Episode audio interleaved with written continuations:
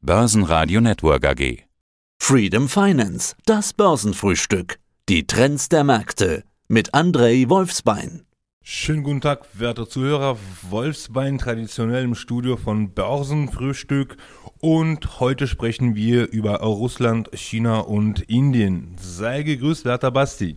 Ich grüße dich und ich kann dir dabei sogar in die Augen schauen, weil wir sind gar nicht im Studio. Ich bin heute bei euch in Berlin. Wir haben uns getroffen. Ich bin hier vorbeigekommen bei euch mit Blick auf den Kudamm sozusagen. Und wir unterhalten uns hier an einem Tag, an dem wir eigentlich immer noch mit dem Ukraine-Krieg starten müssten, wie das jetzt schon seit ja, drei Wochen rund der Fall ist. Thema ist nach wie vor in aller Munde, aber ich will auch schon vorab sagen, wir switchen auch noch in einen anderen Markt rum. Aber erstmal bleiben wir beim Thema der letzten Wochen. Beschäftigt euch das nach wie vor? Vor so intensiv, wie äh, man das in den Medien wahrnimmt? Also uns beschäftigt das auf jeden Fall, da wir ja auch in Russland ziemlich präsent sind. Wir haben auch viele russischsprachige Kunden und äh, ja, derzeit geht es wirklich ähm, ja, hin und her, was auch Transfer von Wertpapieren angeht. Also die sind da jetzt eingefroren, zumindest auf Zypern und auch in Europa. Also die russischen Klienten von uns haben jetzt wirklich äh, ganz schön zu knabbern, um das mal so auszudrücken. Wir schauen, äh, wo es alles hinführt, beziehungsweise die russische Börse müsste ja eigentlich die Woche auch noch die Aktien zum Handeln freigeben. Gestern hatten wir ja Start vom Handeln mit Obligationen bzw. mit Anleihen, was eigentlich ein gutes Zeichen ist. Und jetzt warten alle gespannt darauf, dass die Moex endlich aufmacht und aufwacht ja, und den Rüschenschlaf und dass wir da auch ja, endlich mal wieder tätig werden können, auch in diesem Bereich. Ja, nur ist die russische Börse eigentlich gar nicht der Markt, über den wir uns hier unterhalten wollen. Es gibt aber andere Märkte, die lange Zeit in einem Satz genannt wurden, zusammen mit Russland. Und das sind inzwischen zwei der Top-Player. Es ist einmal China und es ist einmal Indien, über die wollen wir heute sprechen. Ich will mal mit China beginnen. Da war die Haltung ja relativ unklar. Wie stehen die zu dieser ganzen Russland-Ukraine? Es ist immer noch nicht ganz klar, wie China zu Russland steht. Was man aber inzwischen weiß, ist, man hat sich Sorgen gemacht, oh, oh, was bedeutet das alles für chinesische Aktien? Die waren ja auch angeschlagen. Plötzlich gab es da aber diesen Rutsch, diesen regelrechten Kurssprung. Alibaba beispielsweise rund 40 Prozent plus, die anderen auch deutlich zweistellig im Plus geschlossen. Was war da los? Wie hast du das beobachtet? Äh, wie beurteilst du da die Lage? Also ähm, ja, die asiatischen Märkte sind in den letzten paar Tagen wirklich ja, fulminant gestiegen. Ähm, es liegt einfach daran, dass der Xi bzw. die Apparatchiks aus China einiges Positives veröffentlicht haben. Die werden jetzt auf jeden Fall na, sich darum kümmern, dass zumindest die Aktien an amerikanischen also Handelsplätzen gehandelt werden ohne irgendwelche Restriktionen. Genau, und es werden auch tatsächlich physische Aktien gehandelt, nicht mehr Recipes from Virgin Islands etc.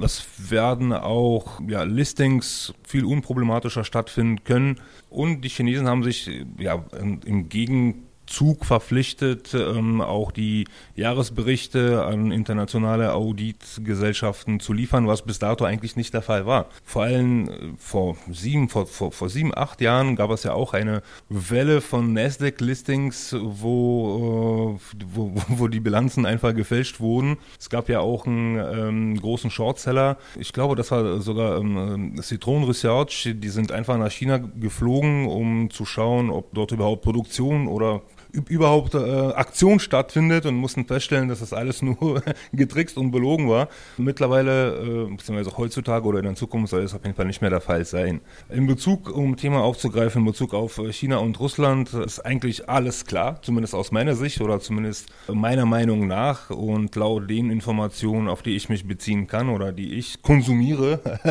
um das mal so zu sagen. Die Fronten sind klar geklärt. Also China wird äh, den Russland nie Rücken drehen, vor allem im Konflikt zwischen Russland und USA, wie es nun mal ja, ist derzeit und eigentlich schon immer war. Wir werden schauen. Aus meiner Sicht wird China oder ist China bereits jetzt schon der größte Profiteur dieser ganzen Konfliktsituation. Die, die, die werden jetzt Uralöl beziehen mit einem sehr großen Discount. Die werden jetzt auch andere Rohstoffe aus Russland beziehen einen großen Discount, weil Russland nun mal keine Absatzmärkte mehr hat. Durch die ganze Sanktionen und durch den ganzen Rückzug aus Russland von großen ausländischen Unternehmen wird China natürlich auch die Nischen einnehmen, zwangsläufig. Sei es ja Handys beziehungsweise irgendwelche technischen äh, Technikgüter.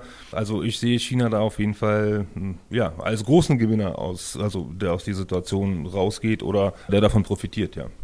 Auf der anderen Seite kann China ja auch kein Interesse daran haben, dass es allzu lange dauert, denn das würde ja wiederum der Weltwirtschaft Schaden bringen und China braucht ja nicht nur Russland, sondern China braucht ja die Weltwirtschaft. China ist ja einer der wichtigsten Player international, man sagt immer die Lokomotive der Weltwirtschaft. Deshalb hört man ja aus von chinesischer Seite auch immer wieder äh, solche Sätze wie der Krieg muss bald ein Ende finden und so weiter. Also es gibt ja keinen klaren Rückhalt hinter Russland von wegen macht was ihr wollt, wir stärken euch den Rücken, sondern auch schon Hinweise darauf, dass irgendwann dann auch mal Schluss sein muss. Also China braucht doch die Weltwirtschaft.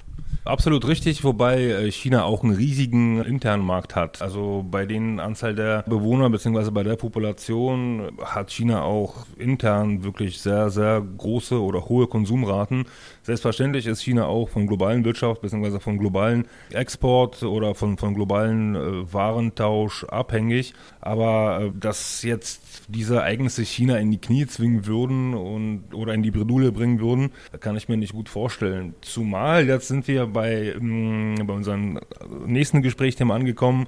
Äh, China hat auch mittlerweile sehr gute Beziehungen zu Indien und ähm, habe ich auch äh, letzte Woche erst gelesen, dass die Population in Indien China mittlerweile abgelöst hat. Ja, also der Land mit den größten äh, Be Bevölkerung ist mittlerweile Indien. Und China sucht auch da äh, Absatzmärkte und wird auch auf lange Sicht erfolgreich sein, was Indien angeht. Okay, bevor wir zu Indien switchen, nochmal kurz zu chinesischen Aktien. Erst nochmal zum Thema USA. Ein Punkt ist mir eingefallen, den wir jetzt noch nicht angesprochen hatten, nämlich es standen ja Delistings im Raum, also sowohl China hat gesagt, dann ziehen wir eben unsere Firmen bei euch ab, als auch in den USA vor allen Dingen unter Donald Trump gesagt wurde, eigentlich haben wir es nicht so gerne, dass chinesische Aktien an der Wall Street gelistet sind. Es schien jetzt auch ein bisschen so, als wäre das jetzt alles vom Tisch. Genau, ist alles ja mehr oder weniger vom Tisch. Äh, die Rhetorik ist äh, wirklich viel weniger aggressiver geworden als äh, noch ähm, zu Zeiten von Trump. Ähm, aber wir werden schauen. Wie gesagt, China wird auch viele Listings ähm, an, der Nasdaq bzw. auch an der NICE durchführen können, aufgrund von diesen Lockerungen. Also ich erwarte da auch einiges an interessanten Sachen, die jetzt äh, eventuell auf den Markt kommen. Ich warte persönlich auf die End Financial, ja, was damals von der kommunistischen, also äh, IPO wurde damals von der kommunistischen Partei leider Gottes verboten bzw. Äh, abgeblasen. Ich hoffe, dass äh, dieser Unicorn auf jeden Fall irgendwann mal handelbar ist, den die haben auch sehr interessante Zahlen und äh, ist auf jeden Fall ein interessantes Unternehmen.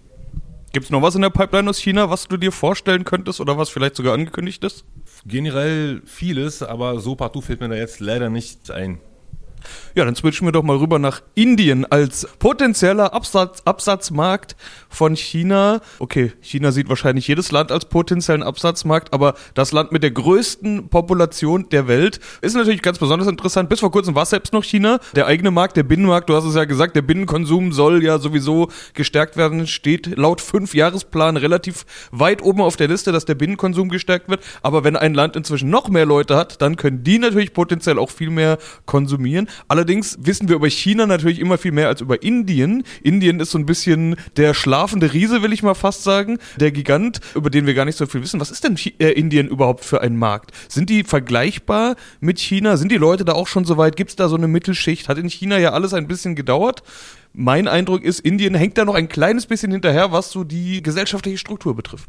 Du sagst es, also vor allem die gesellschaftlichen Strukturen, die haben da immer noch Kastensystem und das bremst natürlich auch in vielen Bereichen Wachstum von Indien. Aber Indien ist wirklich, ähm, ich habe auch mit Erstaunen gelesen, dass Indien der größte Markt für Pharmagenerika ist. Also die können da wirklich alles äh, nachmachen. Und äh, viele der Bestandteile von, von, von Medikamente kommen tatsächlich aus, aus Indien. Also die haben da wirklich, was Pharma angeht, sind die auch ziemlich äh, gut aufgestellt. Hätte ich auch nie gedacht. Des Weiteren ist die Bankensystem in Indien auch ja, eine interessante Anlagemöglichkeit aus meiner Sicht, denn die haben äh, auch ja, viele, viele potenzielle Kunden beziehungsweise viele Kunden und es gibt auch nicht so viele Banken dort. Also äh, Fintech ist dort noch gar nicht so gut äh, vertreten und es werden mit großer Wahrscheinlichkeit auch viele neue Player ja, auf die Arena kommen. Und auf diese Player sollte man sich auf jeden Fall investmenttechnisch auch äh, konzentrieren.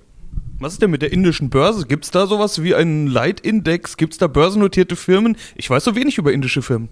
Also der indische DAX äh, heißt Nifty, ja, und ähm, den gibt's auch als Index, also äh, ist ja Index. Der besteht zu 30 Prozent aus Pharmaindustrie. Dann gibt's noch ein paar Banken, die dort vertreten sind. Es gibt auch viele Ressourcenförderer. Was waren da noch? Müsste ich jetzt passen. Ja, aber auf jeden Fall gab es schon mal einen Einblick, was die großen äh, Firmen oder was die wichtigen Segmente in Indien sind. Kommen wir zum Schluss nochmal zu China zurück. Wir haben jetzt ja den Markt besprochen, also dass auch Indien für China ein interessanter Markt sein könnte. Das heißt, vieles spricht für China. Die Punkte, die wir angesprochen hatten, äh, die Neuerungen der letzten Wochen, die für so viel Kurs Plus gesorgt haben, äh, sprechen ja auch für China. Das bedeutet, wer sich jetzt vor ein paar Wochen noch Gedanken gemacht hat, China lieber mal die Finger von lassen, ist es vielleicht sogar ein fallendes Messer und so weiter. Das hat sich jetzt alles umgekehrt. Oder ist das nur eine Momentaufnahme? Also ist China jetzt, ich will es mal so formulieren, ist China wieder investierbar? Aus meiner Sicht auf jeden Fall. Und man soll sich da auch vorsichtig ja, aufstellen und peu à peu die Positionen sammeln. Ob das jetzt äh, großer äh, Trendwechsel ist, sieht auf jeden Fall dann auch so aus. Also ohne mich jetzt aus dem Fenster zu weit rauszulehnen, äh, sieht das für China im Moment Aufnahme ja ganz gut aus. Und Indien, kann man sich da schon positionieren oder äh, waren die Punkte, über die wir gerade gesprochen haben, eher was, dass man sagen kann, Indien kommt jetzt mal auf die Beobachtungsliste? Nee, also in Indien kann man sich äh, wirklich äh, breitflächig positionieren, indem man vielleicht ein ETF auf besagten Nifty kauft. Also ich schaue da auch äh, entspannt auf diese Entwicklung von, von, von diesem Land, weil Indien hat enorm viel Potenzial. Also man, man sagt, oder viele Analysten zumindest sagen, dass äh, Indien äh, neues China ist und die Wachstumsraten werden auch ja, vergleichbar sein mit äh, China vor fünf oder zehn Jahren. Also ist auf jeden Fall Beobachtung wert. Ja, André, vielen Dank und ich würde mal sagen, im direkten Gespräch macht es doch gleich doppelt so viel Spaß, oder? Absolut, absolut, ich freue mich. Freedom Finance, das Börsenfrühstück. Die Trends der Märkte mit Andrei Wolfsbein. Börsenradio Network AG.